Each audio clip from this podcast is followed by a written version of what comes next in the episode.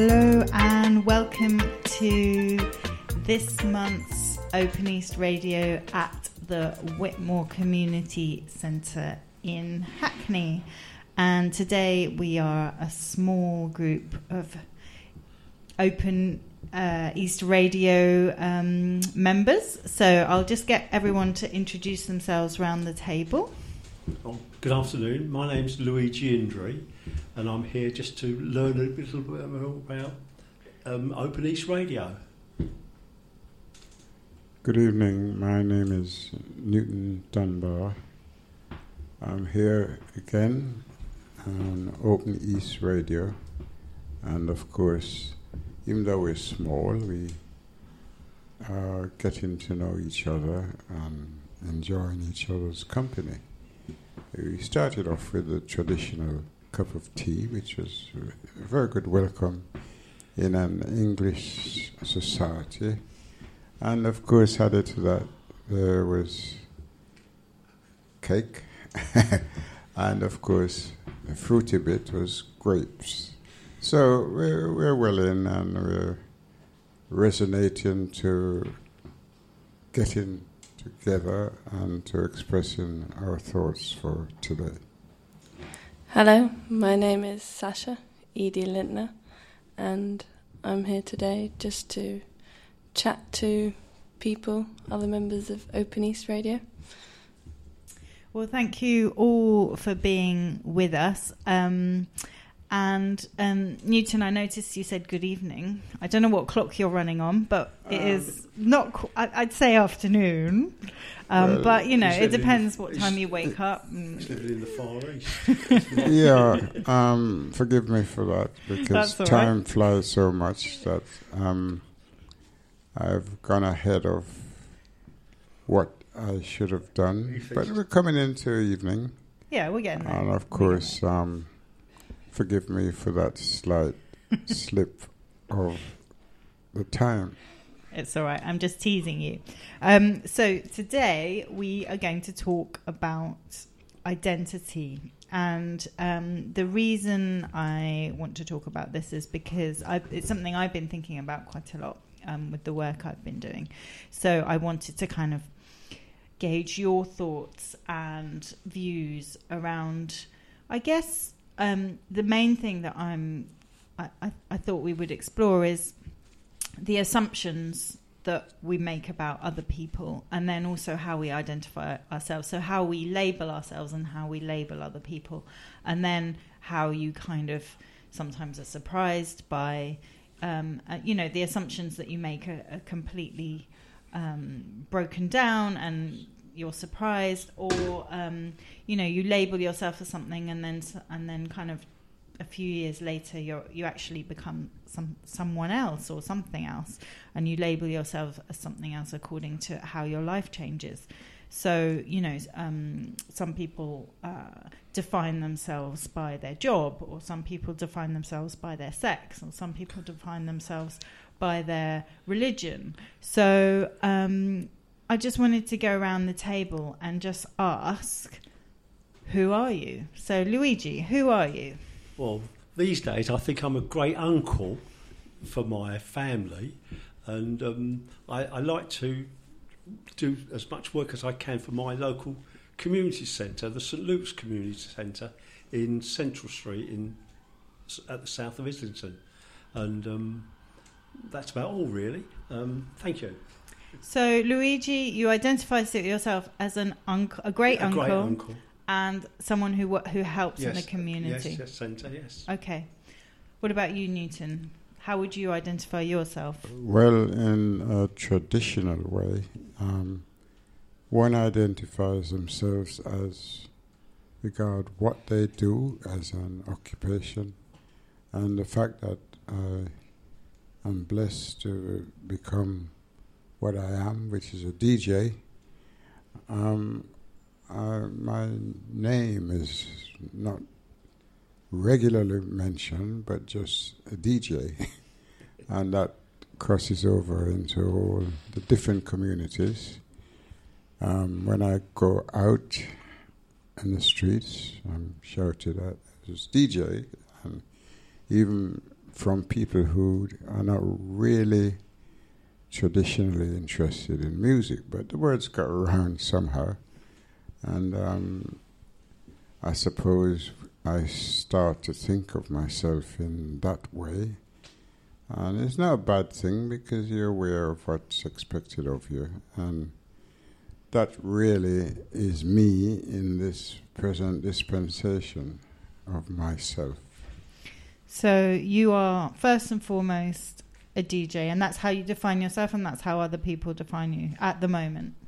Yeah, we are what we, first of all, it, it, it was at one stage eat, but now it's what how we think, and um, of course it gets into your psyche, and it's as I said not a bad thing because a DJ means that you play music, and my aspiration is to send a message out there and to sort of, you know, fill a space with my spiritual input, which is music.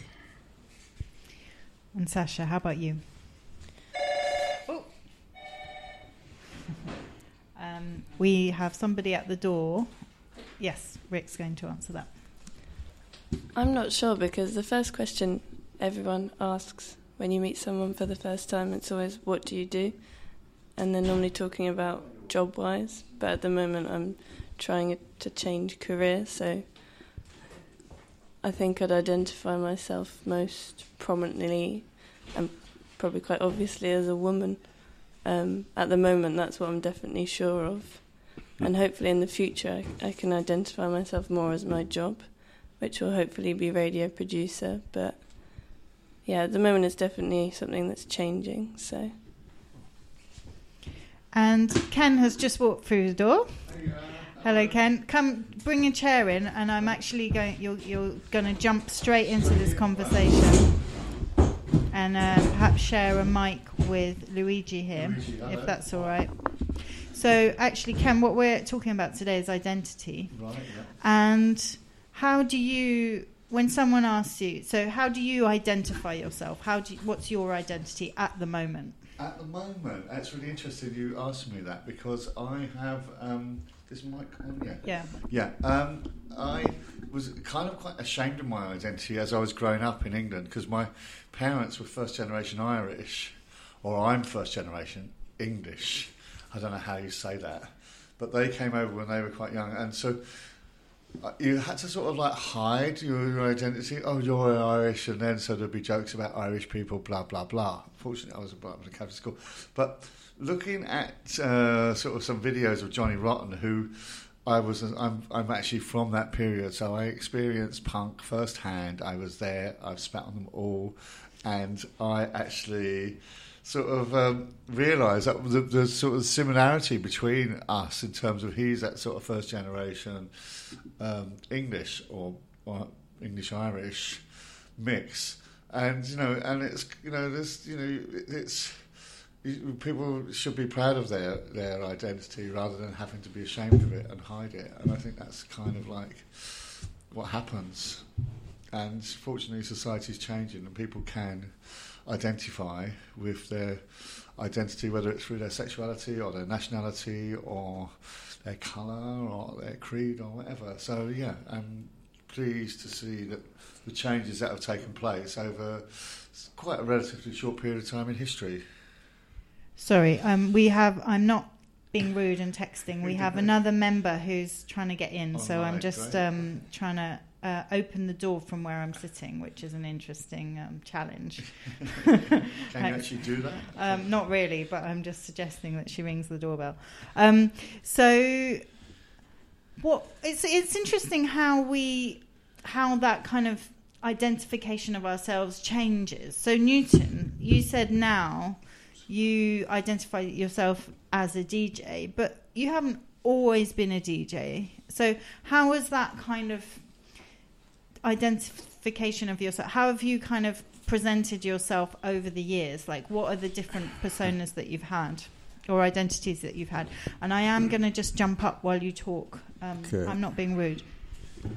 Well, um, in my days, I've been many things, um, and I was not as enthusiastic of accepting some of the things that I've been. But um, as you grow older, you accept certain things as part of your future or destiny. And um, in looking back, though, I can now accept all of them. And I first started as being a fireman, and a fireman on a steam engine on the railroad. That was my first job. And I progressed from that into many other things. I became an engineer, and then after that, um, I branched out into doing my own thing. Now, each of those things I could have been called different names, but the first time I accepted being called a name tied to my occupation was when I was doing my own thing because I aspired to something that didn't exist before, and I created something that um, I became somewhat known as a pioneer doing, and that was opening a nightclub. So then I was known as a nightclub owner, and I didn't mind that because it was done with my own effort. But anyway, to leave that aside, I became a DJ because when my club closed, it was a natural route to take because there was some affinity with something that I have been doing for quite a number of years. So, from a club owner to a DJ, quite a natural course. So, that's where I am at the moment. What about father, husband, man? Ah, uh, yes, I went through many of those routes before, and those terms could only be described with an adjective. It's whether you're a good one or a bad one, and that's think, how I, think you're trying. Are you trying to make a point there, here about the sort of fact that as men you identify with what you do rather than what you who you are? I think not just men. I think we do tend to identify yeah. ourselves as our job, um, although I think it depends whether your identity is um, something that you have to defend. So if it's something you defend, so for example, people who have a, um, a different sexuality or a disability or a religion that's you know um, that is very much part of their lives and they have to defend that, then they might identify themselves more with that label rather than their career. So that's what I'm interested in is, uh, you know, wh- yeah. when do you identify yourself not by your job but as something else? Mm. Um, so, yeah, you were saying, you know, your parents were Irish and you know you, you you had to kind of and, and then you identified yourself with the kind of punk movement um, so when you were younger, did you say I am a punk? I was a punk. Yeah, I, I, I wouldn't. Yeah, it's like yeah. I suppose with tribes you do say yeah you're a bike, but generally other people define you, don't they? You know, like you sort. Of, I mean, would, you don't go around and say I'm a greaser, I'm a punk. You sort of you are, and then you are defined from the outside. So Luigi. Um, well, it's, it's, it's not, it's not difficult, but I'm hearing these my my my friends' answers. I'm, I'm, I'm a little bit confused. Um, it's easy to blame other people. Um, I, it, it, might be a bit late now, although uh, perhaps I can carry on and say, explain why it's not too late. Um, I'm afraid I never got married. The young lady I, you know, 50 plus years ago, I thought I rather liked didn't feel the same about me. Um, eventually, she got married, but they they never had any children. They've never had any children. For years, we kept in touch, um, but I try not to keep in touch because you know because of 50 years ago. It's it's too it's too long ago. But um, I I feel not sorry, but I feel that it's um, because I never got married. I I I never had children of my own, and that's perhaps well not sad. It's a bit too late now, but it, it, it seems well perhaps sad, perhaps it is sad, um, but um, that my first comment about being a great uncle. Um, I've got nephews and second cousins will, will, agree I'm a fantastic uncle for money. Um, now, to, to one nephew, I hope I'm not too much of a soft touch, but um, it's probably a bit too late now. Um, and it's nice to see you all smiling. Um, but um, I, I don't know. Um, I, I, I like to attend the, as I said before, the St Luke's Community Centre and um, I thought I had a lovely day yesterday. Uh, there is, there was a, a very nice lady there, and I saw her yesterday for the first time in three years, and at least we recognised each other, and I thought that was very nice. So perhaps there's still there's still a heart in my body as it, as it is. Thank you. That's a great story. It is, and there's a little message out there for the lady that you saw yesterday at St Luke's Community Centre. I hope she's listening. She probably isn't, but um, we might be able to relay the, the message. Can we tell me tell me about St Luke's Community Centre because I don't know about that. Is that in that, that, on? That's, that's, St Luke's Community Centre is down in well, I call it Finsbury. Islington Borough Council call it Islington. It's in the south of Islington, in, in Central Street it's a community centre that's been there since 1984, and I've been lucky enough to be a member there for the last ooh, 11 years, and um, I'm now on. I'm, I'm, I'm, I'm on the user committee because um, because it's a community centre. They feel they, they can't have you know paid employees on the committee. They have to have some members. And because 95% of the members are ladies, I'm the token male on the user committee. Um, because in, in today's world, if it was all ladies, that would be improper. If it was all men, it would be improper. So I'm the token male on the St Luke's user committee. Thank you very much. and, and I do enjoy it. Um, if only, perhaps because I live alone, um, it's, it's, a, it's, a, it's a lovely place to go to, to at least be able to speak to somebody. The idea of sitting in a room just talking to four walls gets a bit boring after a time. Um, but and, and I'm sure, like a lot of community centres, they do a great job. They got there. Um, well, the, the, the, there are there are, um, but they run a whole set of classes for people um, to, well, to learn to dance. Right, the yeah, whole great. to, to waltz and line dance.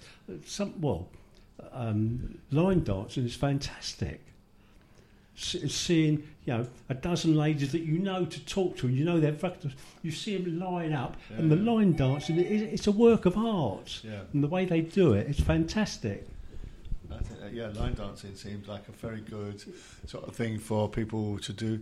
If they haven't got many dance skills, they can still, you know, join in Yeah, yeah, and yeah. sort of be have a bit of fun. So it seems to be quite popular. I know they do that in a few other places. Yes. But yeah, I think the community centres. There are a lot of community centres around, and uh, yeah, we should be make, should all be making more use of them. Um, but, well, to, uh, I must be. I'm sure I'm biased, but perhaps that there, there don't seem to be. There aren't enough, Oh. or, or people. Um, the, the, the, the millions of people living in London. Uh, 60, Yeah. 70% of the, of the people living in London, they've never heard of their No. local community centre, Yeah, yeah. which is tragic. Um, I think. Thank you, Luigi. I'm just going to um, introduce our next, our newcomer who, um, round the table. So our group is slowly growing, as I said it would over the afternoon. Um, so Jess, if you'd like to come um, just nearer to the mic, and we're talking about um, identity. So I'm just going to jump in and ask you how you identify yourself. Oh, great question. um, I don't know. Uh, I don't feel a very strong national identity. I don't think. I've always thought I don't feel very British. Um, but I definitely identify from growing up in London. I feel like London's quite a unique place. Um, and then I guess the rest of my identity comes from uh, my family and the people I hang out with, and like those choices that I make. I guess. So that's um, that's interesting because we haven't talked about nationality or um, you know where we were born yet. So thank you for bringing that up. I think that's that's interesting. So so far um, we we've been talking about how we identify ourselves by our job or by uh, so Sasha said she identified herself as a woman first of all. So um, and Newton was is definitely defined by what he does rather than um, where he's from or uh, what you know family ties. And then uh, Ken uh, talks about um, well, you actually there was a bit of nationality in there because um, his parents were Irish, so that that kind of identity came in. So. Um, and then being a punk when he was younger, so the labels that other people put on him as a as a punk, and then Luigi talks about being a great uncle, so that that kind of um, family identity. So actually, um, let's go around. Yeah, I'm I'm interested in this kind of national identity, or or so Luigi, you've got um, Italian roots. Does that kind of come into your, you know, how you feel about yourself or how you identi- Oh. uh, identify yourself? It does, but um, I was born in in the London Borough of Finsbury. As far as I'm concerned, I still live in the London Borough of Finsbury. Um, but if if I had to think of identity, I think I'm a Londoner first and foremost. Um, yeah, I've got a British passport. We've all got British passports, but um, I'm a Londoner. I was born in London. Um, with any luck, I'll pass away in London.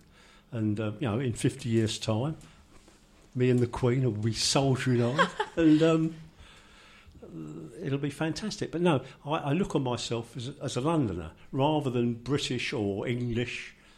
Um, But I'm you've got Londoner. you've got an Italian Yeah, name, yeah, an yeah. Italian surname. my, and- my father's father yeah. was born in Italy, came over here in the 1870s to work. And he worked here all, for the rest of his life. He passed away in 1950. Um, and, um, well, I'm still, I'm still a lot younger than he was when he passed away, so I've still got a few years to go. Um, my father and my aunt, my, my grandparents' children, they were both born in London. Um, but for the, on the male side, um, my, my name is my grandfather's name. When I was born, apparently, I don't, you know, I was too young to, to know. My father looked at me and said his name will be Luigi Indri, my my grandfather's name. So I, I've always been Luigi Indri, and it is a well, it is a foreign name, it is an Italian name, but my accent, I'm sure you will all understand, doesn't sound very Italian because I was born in Finsbury, and I've I've got a gore blimey, mate. We ain't off in a two and eight now voice. Thank you.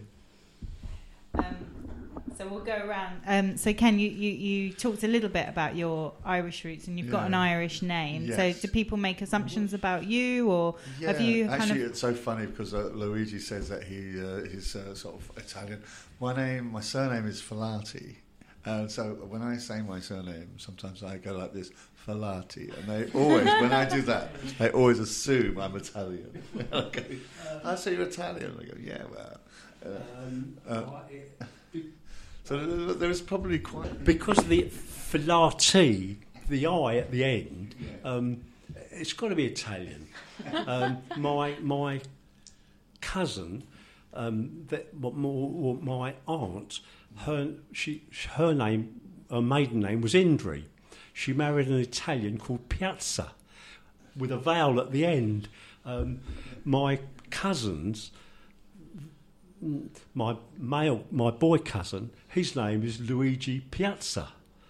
and he, he, he resents the people say, "Oh, it's a terrible foreign name," but he was born in the King's Cross Road. Um, 200 yards from where I was born. There's quite a community in in uh, in London, especially in uh, uh, Clerkenwell. in Clerkenwell. Yeah, yeah, yeah. Do you- are you- I was born in Little Italy. Um, the primary school, I, I went to a Roman Catholic primary school because, like all good Italians, I, I was brought up Roman Catholic. Um, the primary school I went to, um, 40, we were all born in London. 40, 45% of the boys and girls at that primary school had Italian names. 30% had Irish names. And I can remember one or two boys and girls with English names. But that was, well, over 70 years ago. All right, cool. So um, yeah, I mean, I'm, I'm you know I'm more relaxed into my identity, but like you say, you assume the identity sometimes of the area you live in. You know, even even now, you know, I feel that Hackney has got everything to offer that I need. Do you know what I mean? In terms of a borough, in terms of the community, in terms of uh, in, in, you know, so like I'm a Londoner, but you know, I, I'm, I'm I'm at home in Hackney, you know, and I've lived all over London, and so it, it's it's quite interesting how you gravitate to a certain certain area, like and anyway, yeah, that's my. Newton. So your roots, your name, where your family are from, has that kind of had an impact on who you are and your your identity and what and the assumptions people make about you, for example? Well, um, that is the way things work, I suppose. First, it's visual because that is the obvious thing. And I am partly identified by other people in the visual um, initiation of sighting me. Um, I suppose in most things, they move on to a realistic tack of who you are by how and what you say. And of course, this has been the case in my case, and it hasn't um, ruffled me in any way to see people identify me in their own rights. And in most cases, I, I suppose subconsciously change their initial attitude as to what I am. This is before identifying who I am. And of course, we get to that stage. Um, it's a secondary part of what you're about and how well you bear that reality. So, there are many aspects to identify who you are, and the most important ones are those that you make for yourself. And it doesn't always match up with others, other people's opinion, but that's part of the mix. So I'm I'm just going to go for it. I'm interested. Um, obviously, you know, you have a Jamaican accent. You're black. Yeah. Um, have people made assumptions about who they think you are, and then and then, you know, as soon as you've started talking to them, that that's changed. Have you seen that happen in a conversation? Yes, and in many cases, of course, um, your diction is always very much um, in scrutiny, or hearing scrutiny. And um, as you say, I speak Jamaican. Wagwan. no, I don't. I speak the way I do now, as a matter of habit. And um, I may, in the right company, accept the Jamaican type lingo, lingo, but it's not relevant to who I eventually turn out to be because I, I view from my own perspective that I, I am many things and I can relate to many aspects of what I've experienced in life.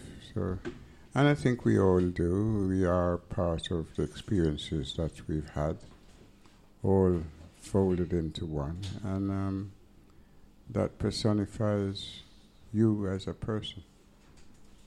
Thank you. Um, Jess? See you. Um, how about you? I, I, I, I guess what's kind of interesting is, um, you know, white woman, nice accent.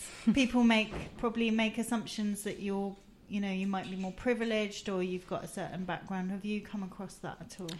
Yeah, I have. I uh, I've been living in Glasgow for the last five years, um, and so in Glasgow, having an English accent has like a lot of connotations already, and especially having like a southern accent um, means a very different thing up there. Um, especially, I think I think the UK in general has a big preoccupation with accent, and I think a lot of people's identities that you um, said that you have a London accent. That's like a big part of who you are.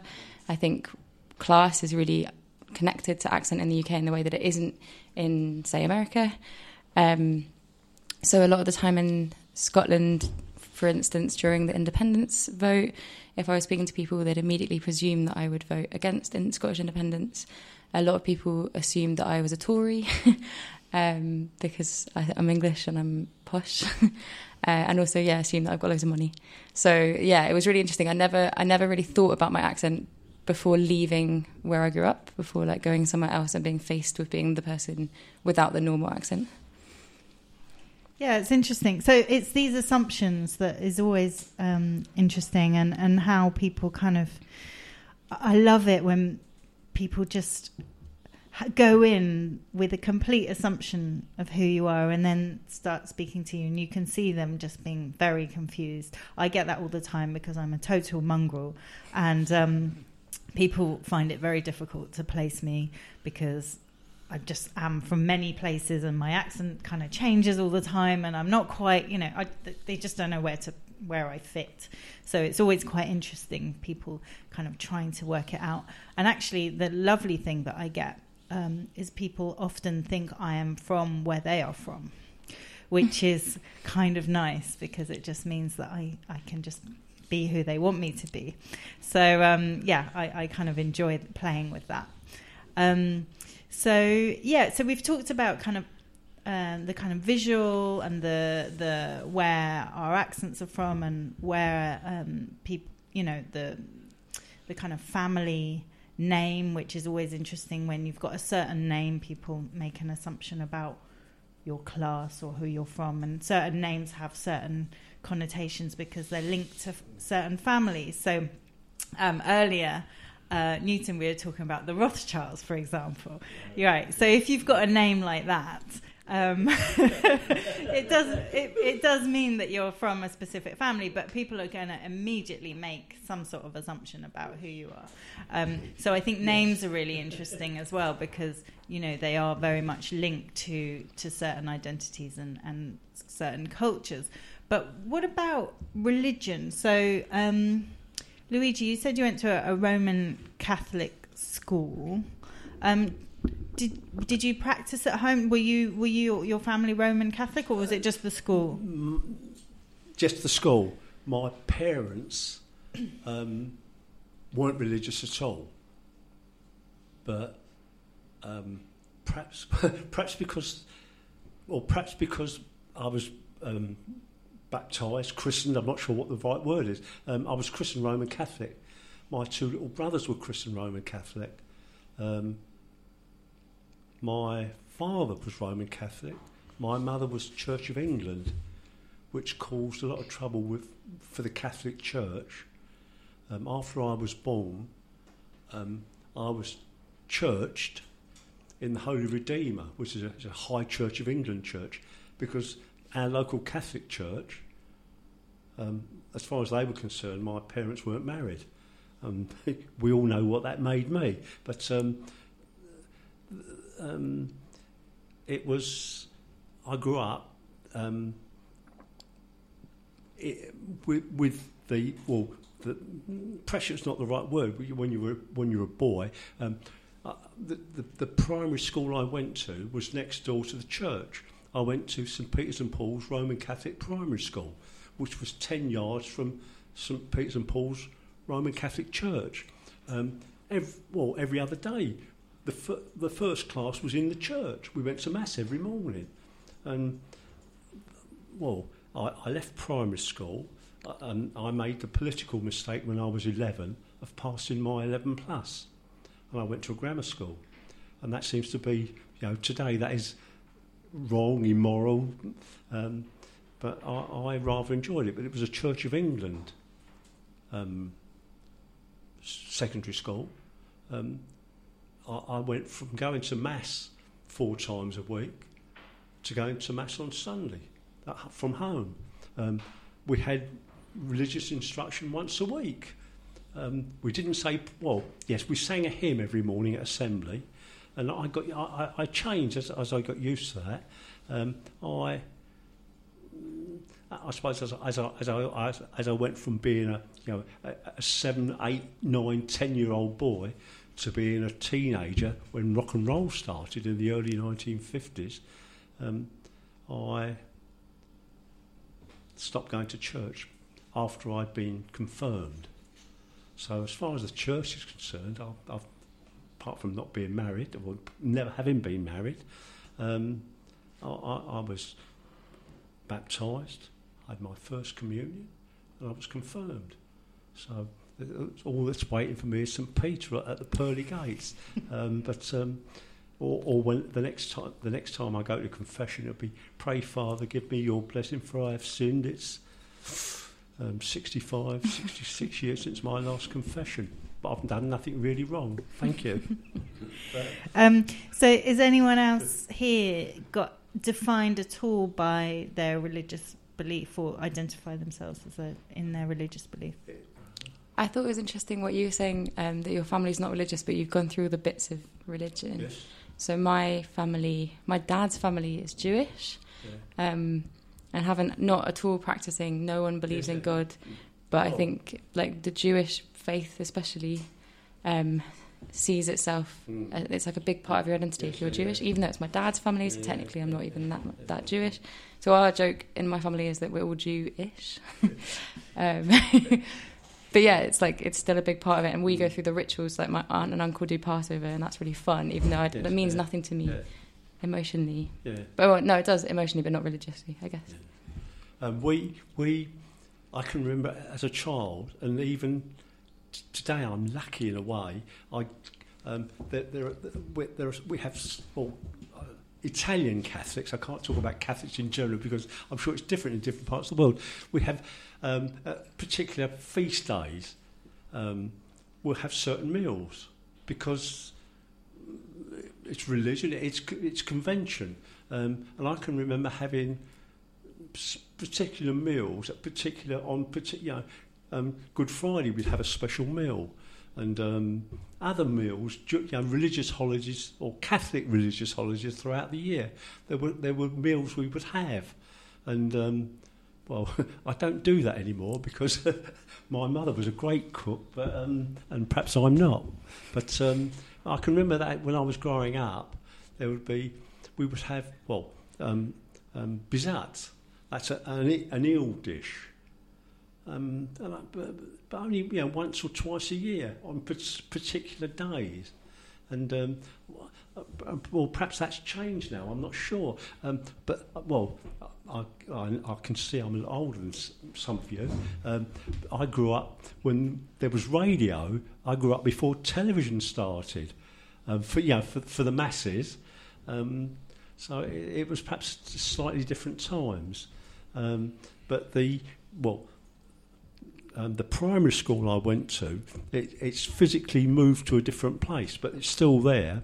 And St Peter's and Paul's Roman Catholic Church is still there, although I've not been there for years. I go to St Clement's, which is a High Church of England church, but it's only 50 yards from where I live, so it's closer. And the, the, the parish priest there, um, he's, he's a nice young man, but um, he uses St Luke's Community Centre, which I do. So I've, I, I, I recognise him from there. Um, so it, it's, it's it's good. Newton, do you would you say your religion identifies you at all? Like, do you do you kind of is that part of who you are? Well, my religion at the moment is could be described as being a crazy, mixed up kid because the things that I grew up on and which I later researched has panned out completely different to what I was led to believe, and I did believe it seriously at many stages of my life. And now that I have researched it, I'm not so sure. But I do believe that there is a God, and I'm not tied to any particular religion per se.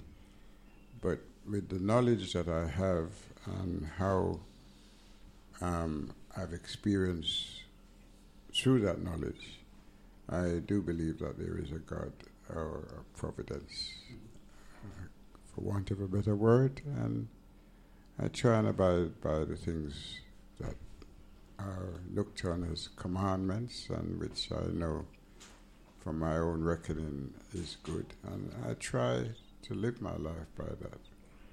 Um, I've not been a saint,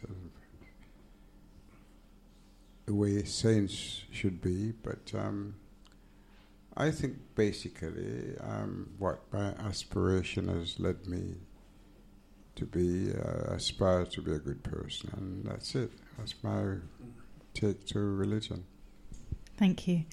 And then finally, I think um, another something that Ken touched on a, a, little while ago is how we're defined by a certain subculture or a type of music that we listen to, um, especially you know when we're growing up. So it's more of a kind of youthful experience, but um, you know teenagers and young adults very much do define themselves. I guess because you don't have a career yet and things like that, you very much define yourself by the type of music you listen to or the uh, subculture that you um, belong to. So I'm interested to hear what um, subcultures or music um, people have defined themselves by. Um, Ken, do you want to expand on your punk days a little bit? uh, okay. Well, I mean, as you all know, I mean, we were all fed sort of uh, West Coast uh, guitar music, uh, well, not even West Coast, like mid American sort of like super bands and all of that. And it was just so refreshing. It was like a wake up, like, oh my God, I've been living in this world and uh, of like American songs like Sweet Home Alabama and all of these sort of rubbish that didn't mean anything to you, you know, as a kid growing up in South London. And then sort of when punk just burst on the scene, it just like, wow, I've been listening to that rubbish. It's like, what the hell? This is like fantastic. It's just like raw energy without really music musicality in that sense, but just expression and anger and and and and just like let's just burn the walls down. You know what I mean? So for me, that was uh, that was a transformative experience, and, and I carry that with me now. I mean, I run a gallery in Dalston, and we have very much like a, a DIY punk ethos that still resonates today. So yeah, that's that does leave an impression on you, and you do see that in people. You can uh, you can see people go, "Oh, you, you were probably you were an old rocker." And you, you know, and people do. You know, I've got friends who still listen to stuff which I, I, I, they do. They still listen to the Beatles, which I hate. But I mean, you know, uh, they still will identify for music from that era, and they will stay. And I always think that's a tragedy. I always think people should be very much aware of what's going on now. You know, like just you know, I mean, you know, like as you know, like hip hop came along, and they tried to quash that, and now it's a multi-million business, and it's all, you know, it's kind of like obviously it gets ruined on its, in the process. But anyway, so you've seen more about musical genres than than, right. than all of us, I would imagine. Yes, I've had some rotten experience. rotten, rotten. Tell us more. Tell us more. Yes, um, music seems at the moment to be the platform from which I stand with my life, and um, I have taken that on my journey for a good little while, right up to the, the now aspect of things. And on that journey, I have learned quite a lot of things, and I'm still learning because musical history has become very much in vogue at the moment, and the fact that I deal with musical history in my own idiom, and even though it's been classified as a certain thing like it's reggae and or soul or whatever, it's just my way of organizing an expression at some point in time, and which I call and feel is a spiritual um, origin. And um, I'm privileged to be able to do it. And of course, I shall continue to do so for as long as I'm able to. Thank you. Jess, what about you? Have you ever kind of been part of a subculture or defined yourself by the music that you listen to? Um, I had an amazing. I was just trying to think when when Ross was talking, but when I was a teenager, I was in um, a youth big band. I played the saxophone, um, and so it was called Haringey Young Musicians, and it was amazing. Though it was you, it was from twelve to eighteen, and there were loads of us, and we were completely immersed in amazing jazz, and we were really nurtured and um, taught to improvise, and it was amazing. Like, it, yeah, I think the communication and the language that you can have, the conversations that you can have through music, through playing with people, um, is really different and really special. So that was amazing. And actually, also um, at the time, the mayor of Haringey was called Sheik Thompson, and he's from Jamaica, and he sponsored us uh, to go on tour to Jamaica um, and play in a few places over there, and it was amazing. It was one of the best experiences I've ever had. There you go. Amazing. Uh, yeah. Watch. um, and um, Luigi, you listened to swing. That was your thing. Yes. Um, I, it's, well, I feel I feel old, but I, mm, I I remember I grew up the start of rock and roll in 1953, 1954. I was 13 and 14 years old. Um, I think I was lucky.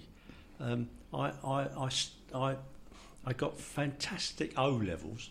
Not, not in A's and B's and C's because they didn't do that. If you got 47%, you'd passed. So the aim was to hit 48%. And I was very lucky. I, I was lucky enough to stay on at school to do my A levels. And I got physics, chemistry, and pure maths at A level. Um, which everybody thought was fantastic. I, I, I, I, did a five-year student apprenticeship, and if anybody can remember um, what that was, um, you started working for nothing, and you carried on working for nothing. But I enjoyed it, and I, I did quite well. But um, in in the late fifties in London, there was traditional jazz boom. Um, I we, we, mates, I suppose. Um, we were all. Um, I can remember seeing Count Basie when he first attend, appeared in this country, and Duke Ellington. Um, and, and we, we, we, were, we were fans of a band called the Bruce Turner Jump Band, which very few people had heard of. But on a Friday night, we would go up the Manor House Traditional Jazz Club, and that was fantastic. Um, it was a, well, it, we we were members, um, on a Friday night, well, there were fights, but only after the pub had turned out. Um, and the fights were your boys fighting other boys because of the girls. Um, I, perhaps it's not natural, but it happened. Um, but that were the good old days. Um, bands like Mr. Acker-Bilk, Kenny Ball, which most of us today, people today, haven't heard of because 19, the 1950s was when their parents were born. Um, but some of us were still still going around. But I, I can remember at those times seeing the Bruce Turner jump band, and after after we'd stopped going to the Manor House, we'd go down the Six Bells in King in the Kings Road, Chelsea, and it was only a bus ride away, but it was it was it was swing music, and that band really swung, and um, I that was it's still it's still to my mind the best music, and thanks to the internet. I can I can now type in on my tablet Bruce Turner Jump Band. And close my eyes and I'm, I'm back down the Six Bells, um, a, a pub I've not been into since I don't know 1965, 19, if it's if it's still there anymore, it's probably not. It's probably been turned into luxury flats, like so many other public houses. There wasn't ever that many pubs down the King's Road, was there? Was Um, that- was- I, I, I don't know. Um, perhaps because I was, I've only ever, well, apart from holidays, um, I've only ever lived in central London. Um, so the idea of going down the King's Road, it was, it meant I had to walk 20, well, 50 yards to a bus stop, get on a bus, and when I came out, I, I crossed the road, get on a bus, the same bus, going back the other way, and it was there. And it, it's, it's probably more true today, um, but there are so many buses today that run 24 hours a day, six days a week, and um, I can always, you know, we'd always make sure we had to come out of the pub enough, quick enough to catch the last bus because walking back from the King's Road to the Angel Islington, it was a long, long walk. Absolutely. So it's nearly time to wrap up the show, and I'm going to ask you one last question. Um, we're all different ages here, come from different times, but I think we can all still have some sort of aspiration. Mm-hmm. So what I'm asking now is, we talked about who, how we define ourselves, but what what do we aspire to be? I'm going to start with you, Newton. I am that I am. and of course, I arrived there through many processes, and I have learned not to take anything for granted in the sense that what you are now, tomorrow it could change. So I appreciate every day that I am. That's good, good Thank you. I like that. Um, Ken. Ken, yeah, well, aspiration is a word that gets bandied around quite a lot. It's what drives us. It's the sort of thing what drives advertisers to drive us. Uh, uh, I think it changes as you get to a certain age. You sort of aspire to sort of, you know, you sort of realise that sort of doing stuff in a community, say for instance, is much more, you know, like being less selfish. I think is kind of one thing. Like maybe sort of putting a little bit out uh, and sort of uh, yeah, uh, yeah, it's difficult. I don't know. I, I'm perhaps well, perhaps I am the oldest one here. I'm not sure, but uh, I'm looking for. I'm looking forward to the next 23 years, so that I will get a a, a telegram from royalty saying, "Congratulations, you're a hundred. and that's what I'm looking forward to. I'm a little bit heavy, but not a lot heavy. Um, but I, I'm, I'm still f- you know, fit on my feet. I walked here, and I shall be walking home this evening. Um, I don't think I'm. I'm I, I think I'm reasonably fit. Um, and I, well, I hope you all think the same, looking at me. But um, 110. I, I'm just well. 76. I'm 77. How are you? I'm Alright. 77. You remember 77 Sunset Sunset Strip. Strip, Uh, there we are. We all we some of us heard that. Um, but well, uh, well, yeah. The next 23 years, um, or perhaps the the marriage of my. Um, um, no, my nephew, my nephew's two daughters, and my second cousin's two sons, because they're in 23 years' time, they'll all be old enough to get married. Thank you. well, well, Jess, I don't say, what is it? I don't know. as the youngest person in the room, so I'm 23. Um, so in 77 years, I'm looking forward to my letter from the Queen.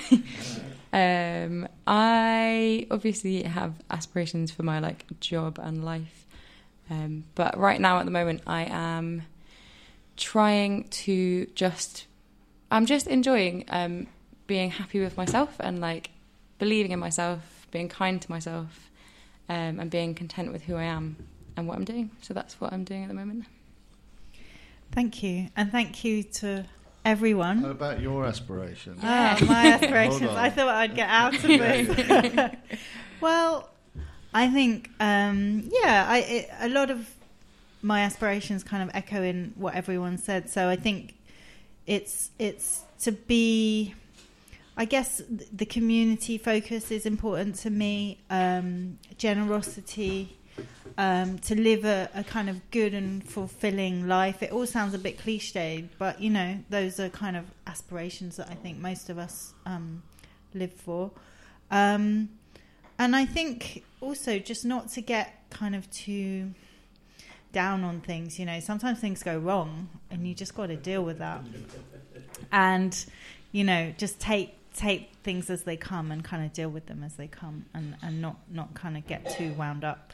So yeah, I just think to carry on a- a- as I am, and then I think the big thing, and the kind of rule of thumb that I try to live by is just not, and and that's why I was interested about this identity question. It's just not making assumptions, and I really try. That's you know to aspire to that is just not making assumptions about people and just um, letting them reveal themselves, and and not assuming that I know who they are. So that's it. Thank you all for being here and thank you for listening.